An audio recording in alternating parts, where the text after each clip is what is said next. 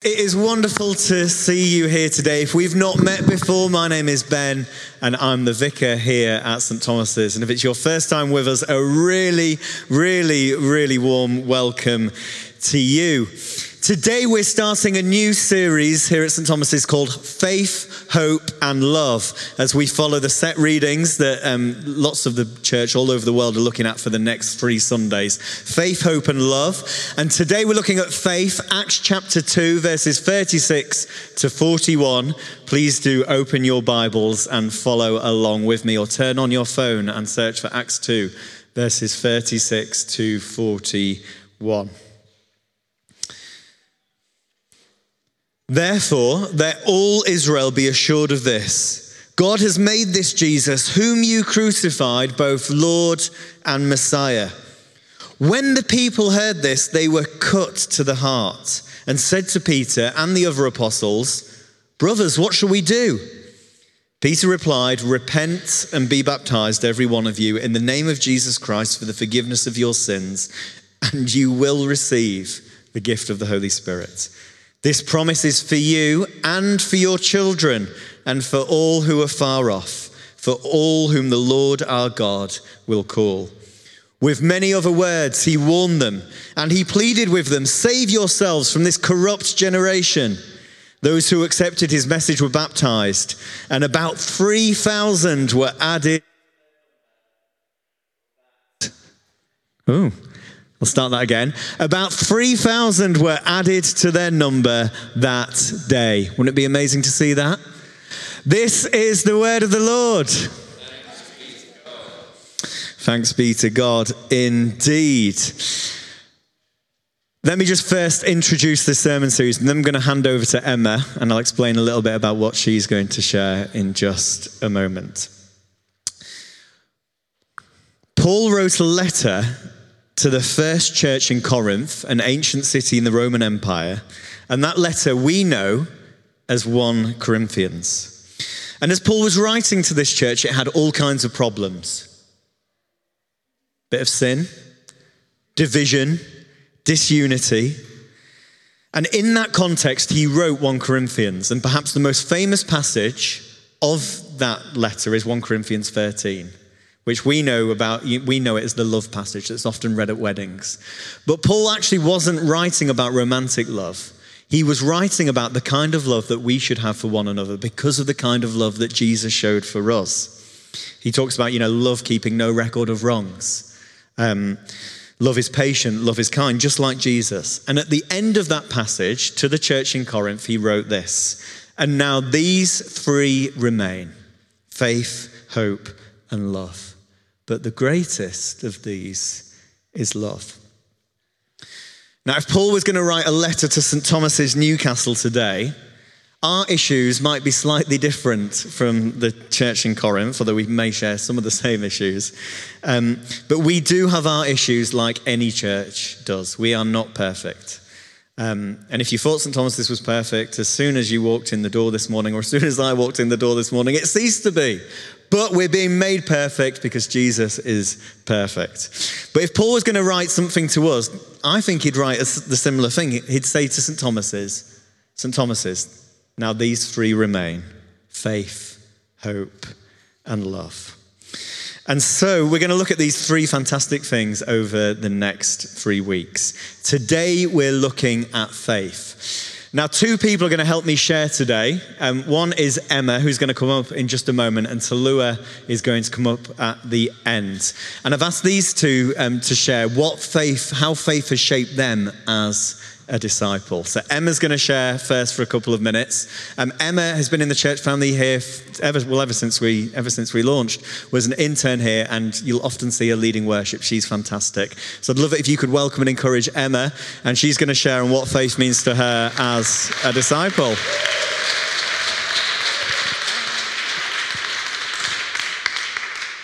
Hi everyone. Um, so, yeah, as Ben said, I was asked to share on how faith has shaped me as a disciple. Um, lots of things went through my head. There are so many things I'd love to share, but I only have a couple of minutes. Um, so, I decided to share um, the first time I remember God answering a prayer in my life, and it happened to be quite a powerful answer to prayer. Um, because it really just shaped my faith and the way I see God um, throughout, I guess, my life up until now. Um, so I grew up a Christian. My parents raised me um, with their own faith.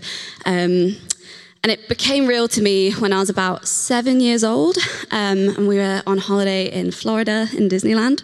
Um, and we were praying together one night, as we always did as a family. And my sister, who's about 10 at the time, um, just said, How do I know Jesus loves me? Because she wasn't really convinced of it. Um, and so her parents said, Well, you know, you can read about it in the Bible, but why don't we pray? And let's pray together as a family and let's say, Jesus, would you show us that you love us? Like, can we, can we ask you for, for proof almost of that? And so we went to bed, and then the next day uh, we were in one of the Disney parks, and we at some point saw um, just this crowd of people looking up at the sky and taking photos. And as you would, we thought, well, what's going on? So we looked up, and a plane had just written in the sky, Jesus loves you. And it was, um, I was quite taken aback. And I was about seven, and I remember this so clearly. We took photos of it, and we were just literally just rejoicing as a family. So we thought, what on earth? They always say, he won't put a writing in the sky. Um, but here it was. Um, and the fact that Jesus would do that for a seven year old and a 10 year old who just wanted just a little bit of proof how do I know that Jesus loves me? Um, it was extravagant. It was extraordinary expression um, of his love and just an incredible answer to prayer. And it links in, for me uh, to Acts 2:39, where it says the promises for you and your children and all who are far off, because the promise of salvation was true for me at age seven, as it is true for me now at age 23, as it is true for everyone in here, no matter how far off you feel, no matter how old you are, or anything.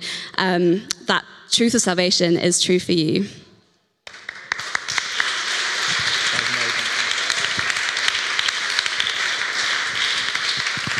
Thank you so much, Emma.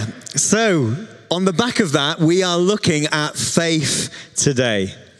Now, you may be here and you may be asking, what is faith? And I just want to say to you today whether you've been following Jesus for years and years, or whether you're just checking out who Jesus is and you're coming to church maybe for the first time today, I want to say that you do have a lot of faith. It may be that you think that faith is only for those weird religious types, but everybody has faith. Every single day, every single one of us exercises a huge amount of faith. When you got in the car this morning, if you got in the car to come to church, you exercised faith that your car wasn't going to break down and get you here safely. When you fly on an aeroplane, you exercise faith that it's going to get you to your destination safely. When you eat a meal, you exercise faith that it's been cooked well and that it's going to sustain you and not make you ill. I had a lovely meal last night cooked by Lee, Mexican. It was very good. When we tell somebody that we love them, we're putting our faith in them that they'll use that information wisely and reciprocate that love. Every single day, we're exercising a level of faith all of the time. Now, the dictionary de- definitions of faith are as follows, and we're going to pick these apart a little bit and explain how these don't really meet what Jesus has for us. Dictionary definition of faith is this complete trust or confidence in someone or something a strong belief in the doctrines of religion based on spiritual conviction rather than proof. Now, question is this really what Jesus had in mind when he spoke of faith? So, we're going to look at faith through the lens of Acts 2, verses 36 to 41. So, do keep that passage open in front of you. And we're going to look at three things today. Firstly, the importance of faith. Secondly, the promise of faith in Jesus. And thirdly, the sufficiency of faith in Jesus. So, firstly, the importance of faith in Jesus. So, our passage today Acts 2 36 to 41, is in the middle of a sermon that Peter, one of Jesus' disciples, was giving to a huge crowd that had gathered after Jesus had risen from the dead and after the Holy Spirit, God Himself, had been poured out on the believers. And the message of that sermon is summed up in verse 36. Look at it with me. Therefore, let all Israel be assured of this God has made this Jesus, whom you crucified, both Lord and Messiah. Now, before we go any further, let's just stop and think about this verse for just a second. Peter is speaking to a group of Jewish people in the context of being under occupation by the Roman Empire. And he's trying to convince people that Jesus really is God. Now, in the Roman Empire, gods were mighty and strong.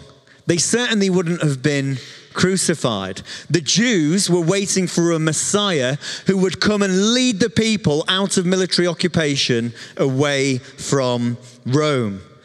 And yet, here's Peter saying, Believe in Jesus, the one who was crucified, the one who was killed. Believe in him. He is Lord. Now, why would Peter do this? It makes no sense. If I was going to convince somebody of a God, of a deity, of an all powerful figure, I wouldn't choose to talk about a crucified man. And yet, that's what Peter is saying. It makes no sense. In fact, to the Romans, it looked strange and pathetic. To the Jews, it was confusing. The only reason Peter would have said this is because it was actually true. It's the only logical explanation for why Peter would say it. Now, look at this next verse, verse 37. When the people heard this, they were cut to the heart and said to Peter and the apostles, Brothers, what shall we do? What do we need to do?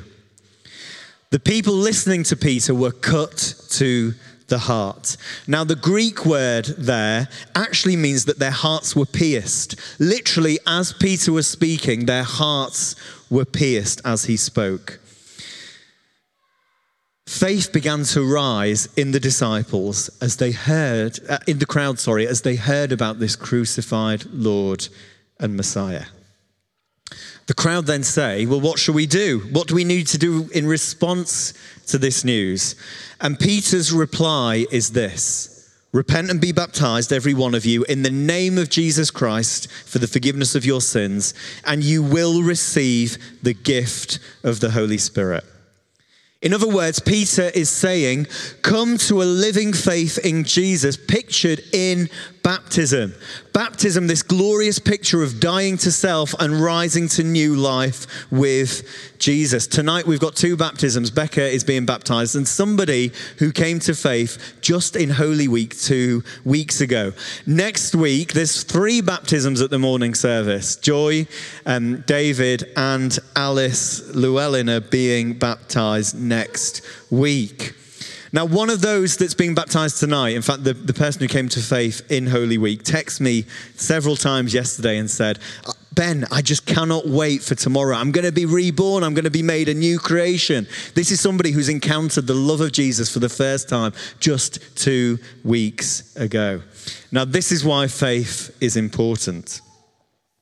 The question then is how can we have faith? If that's what faith leads to, how can we have faith? Well, back to our, def- our dictionary definitions complete trust or confidence in someone, a strong belief in doctrine. Now, I think that these fall far too short of what Jesus thinks of when he thinks of faith. If we're honest with ourselves, we don't always have complete trust or confidence in Jesus. If we're honest with ourselves, we often trust ourselves more than him. When things get difficult, who do we turn to? Ourselves, people around us. Some of us turn to money. Some of us turn to security and relationships, to status. It seems that without God's intervention, the human heart is geared towards putting our faith in anything except God. Now, it's not just Christians that have figured this out. There was a man called Dave Foster Wallace, who was a well known atheist. And he put it in a speech like this that he gave at a university in 2005. He said this Here's something that's weird but true. In the day to day trenches of adult life, there is actually no such thing as atheism. Now, bear in mind, this is an atheist speaking. There is no such thing as atheism. There is no such thing as not worshipping. Everybody worships. The only choice we get is what to worship. And the compelling reason for maybe choosing some sort of God or spiritual type thing to worship is that pretty much anything else you worship, anything else you put your faith in, will eat you alive. If you worship money and things, if that's where you tap real meaning in life, then you will never have enough. Never feel that you have enough. That's the truth. If you worship your own body and beauty and sexual allure, then you will always feel ugly. And when time and age start showing, you will die a million deaths before they finally plant you in the ground. On one level, we all know this stuff already. Now, do you see what this atheist is saying? We all put our faith in something, and that faith leads us to obedience. If you start becoming obedient to money, you'll never have enough. You'll just keep chasing it. Anything that we put our faith in, we will become a slave to unless we choose to worship and put our faith in Jesus. Jesus won't eat us alive. Instead, he gives his life for us. And that's why we can be obedient to him. Now, a really quick observation just from these opening verses. When Luke, who wrote Acts, wrote that the hearts of the crowd were pierced as Peter spoke, what is going on here? Well, when I was reading this earlier this week, I was reminded of Isaiah 53, verse 5 a prophecy written about Jesus hundreds of years before he was crucified. And Isaiah wrote this He was pierced for our transgressions, He bore the punishment that made us whole. By His wounds, we are healed. And it suddenly struck me the crowd were pierced to the heart because they suddenly realized that this crucified Messiah was pierced for them. They could have no faith by themselves. But Jesus, being pierced for their transgressions, pierced their hearts, and in doing so, made them whole. You see, everything else that we worship will pierce our hearts, but will just keep bleeding. Jesus pierces our hearts, and we're made alive again. Jesus was pierced so that instead of us having to pay the ultimate cost of our own wrongdoing, we may have our hearts pierced by his love and grace for us, that we might be free and know his presence and power, even though we didn't deserve it. And this leads us on to the second thing the promise of faith in Jesus. Verse 39, Emma's already talked about this a little bit. For those of us that struggle with faith, look at this amazing verse, verse 39. This promise is for you and for your children and for all who are far off, all for whom the Lord our God will call. Now look at the promise, the effects of this promise of faith. New life, forgiveness, the power and presence of the Holy Spirit for you. And this promise was made to you even when you were far off. And if you feel far off right now, perhaps you feel far away from God, this promise is still for you. Faith is not about us, it's not about how we feel, it's not something we could earn, it's a promised gift to us. Paul says this in Ephesians 2, verses 8 to 9.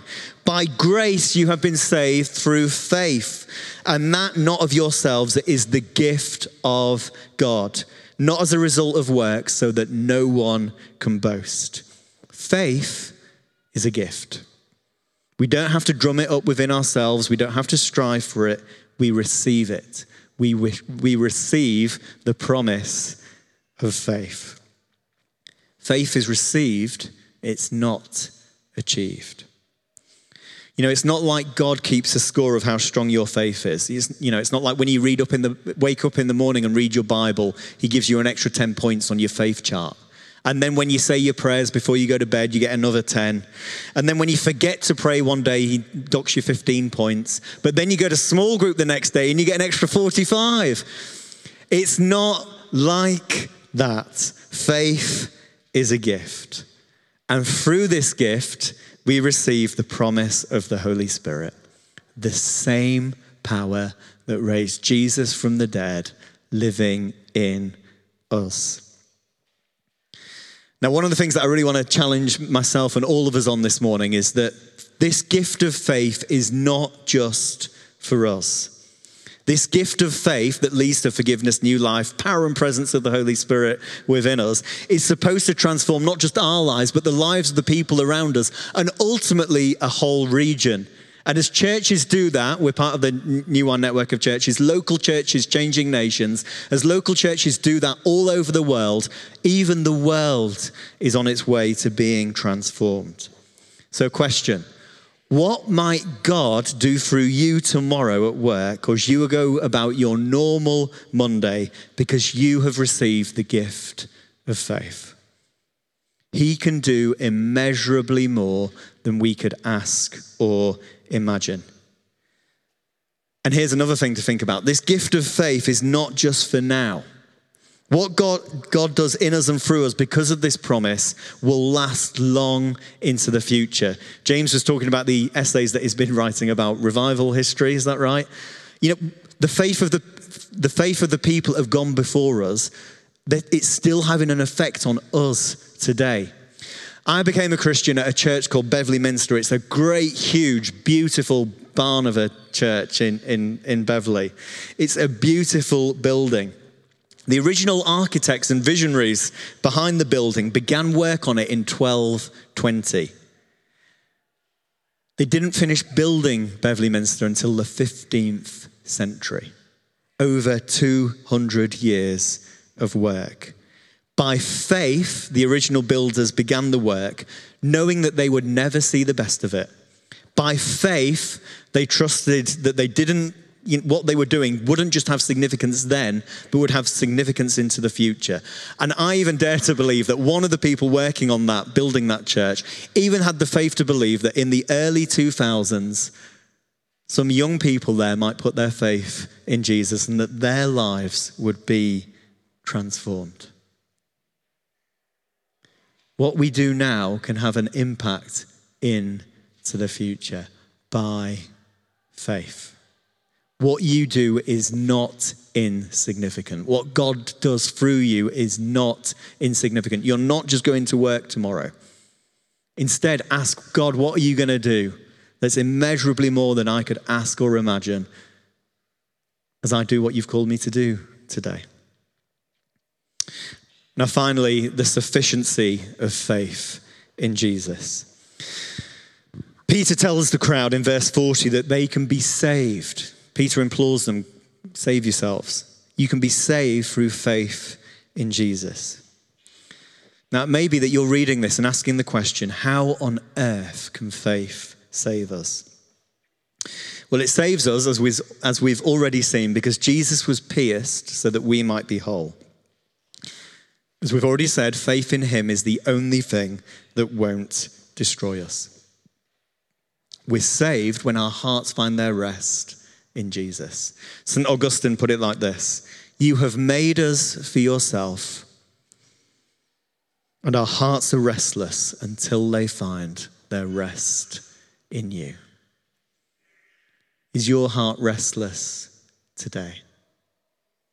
As I've been speaking, have you realized that you've been putting your faith in institutions or in stuff or in unhealthy relationships, other things rather than the person of Jesus Christ? Is your heart restless? Perhaps all of us need again to choose to receive this gift of faith that our hearts might find rest in Him. Now, if you feel weak today for whatever reason, perhaps you're going through a difficult time, you feel battered and bruised, perhaps you feel that your faith is tiny. Know this it is not the quality of your faith that saves you, it's who your faith is in. Tim Keller said this it's not the strength of your faith, but the object of your faith that actually saves you.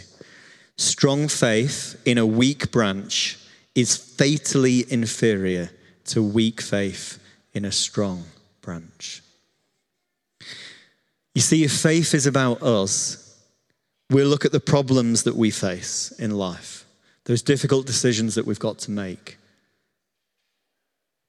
the fear of man, disappointment, unfulfilled dreams, broken relationships, deep emotional and physical pain. And those mountains, those obstacles that we face will always look huge. Because in our own strength, by putting faith in ourselves or in other things other than Jesus, they're always going to look like mountains that we cannot climb.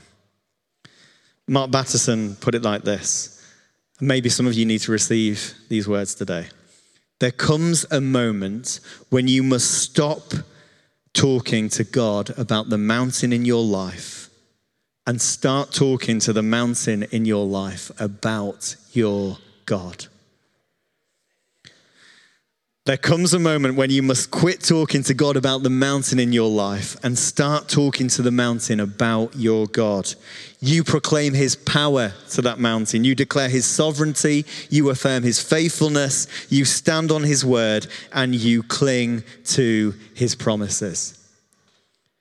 And here's the thing Jesus said that it would only take faith the size of a mustard seed. That's the smallest seed that they would have known about and you can say to a mountain, move, and it will move. Those disappointments, those hurts, those failures, those unfulfilled dreams, they're always going to look huge when we look at them through our own eyes. We can't do anything about them. But when we start telling those things about God, they'll begin to move. Now, yesterday, a few of us were at our bishop's new, uh, our new bishop's inauguration at the cathedral, and Isaiah 40 was read um, over us. I just want to read these verses to us. Um, Isaiah 40 was written in the context of God's people complaining and whinging. They were seeing mountains and they didn't know how they were going to move. And this is what God said to the people through Isaiah Why do you complain, Jacob? Why do you say, Israel, my way is hidden from the Lord and my cause is disregarded by my God? Do you not know? Have you not heard? The Lord is the everlasting God. Do you see what he's doing? He's telling the problems about how big God is. The Lord is the everlasting God, the creator of the ends of the earth. He will not grow tired and weary, and his understanding no one can fathom. He gives strength to the weary and increases the power of the weak. Even youths grow tired and weary, and young men stumble and fall. But those who hope in the Lord, those who have faith in the Lord, some translations put it, will renew their strength. They will soar on wings like eagles. They will run and not grow weary. They will walk and not be faint. Why do you complain, O people of St. Thomas's? Why do you say that your way is hidden from the Lord? Have you not heard? Do you not know? The Lord is the everlasting God. Now, that last verse, verse 31, but those who hope in the Lord, those that have faith in the Lord, the Hebrew word there is actually those who wait on the Lord. And what does it mean to wait? Well, it means that even in the midst of the storm, even when life is difficult, we wait on the Lord in the pain, in the hurt, in the unfulfilled dreams, we wait on the Lord. And when we don't feel like we can keep going, when life just feels like it's too much, when the decisions that we've got to make feel too overwhelming, we wait on the Lord and we receive His strength. We receive His power. And it's not about us, it's about who our faith is in.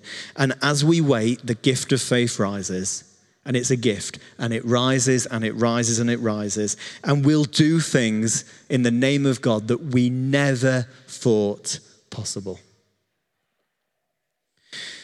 Now, this is what propelled people to do outrageous things because of faith in Jesus. Again, I was reading earlier this week while on um, annual leave about some of the missionaries that went out 100, 150 years ago. And um, they went out to different parts of the world and they used to pack coffins when they were on the mission field because they thought that they might never come back, but they were willing to give everything because of their faith in Jesus. And they thought that through what God was going to do through them, that nations would never look the same again. And it's true, they didn't. Now, Mark Batterson, again, talking about those missionaries, he wrote this, and this really struck me. When did we start believing that God wants to send us to safe places to do easy things? When did we start to believe that faithfulness is just holding the fort? That playing it safe is actually safe? That there is any greater privilege than sacrifice? That radical is anything but normal? Jesus did not die to keep us safe. He died to make us dangerous. Faithfulness is not holding the fort, it's storming the gates of hell. The will of God is not an insurance plan, it's a daring plan. The complete surrender of your life to the cause of Christ isn't radical, it's normal. It's time to quit living as if the purpose of life is to arrive safely at death. It's time to go all in and all out for the all in all. Now, church, faith in Jesus, no matter how you feel the quality of your faith is today, will always lead you on to an adventure of seeing God do more than we could ask or imagine. The gift of faith is not just for us, it's so that we might see a region transformed, and not just now, but into eternity. Now, for those of you that are struggling today, and I'm guessing there's quite a few of us, maybe God feels far off, the promise is for you. Perhaps you're concerned about your children. As Emma said earlier, the promise is for them as well. Perhaps you're facing mountains that just look so big to you, you don't even know how you're going to get around them, let alone climb over them. Proclaim God's power and sovereignty to them. He's the everlasting God. He never grows tired or weary. And as we wait on Him, the same thing happens to us. So, church, three things the importance of faith in Jesus. Without it, we'll be pierced and we'll just bleed and we won't get any new life at all. But Jesus gives us new life. The promise of faith in Jesus, it's a gift. We don't have to earn it, it's freely received. And the sufficiency of faith in Jesus for what God has called us to do today. You see, the dictionary definition is wrong. Faith is so much more than just a strong belief in a set of doctrines. It's a gift from God that unlocks the promises of the gospel, the presence of the Holy Spirit, and his transformative power in our lives, now and into eternity. Amen. Now, just as the band come up, Tulu is going to come and share um, his two minutes just for me at the end about this. And like we did with Emma, let's encourage Tulu as he comes up.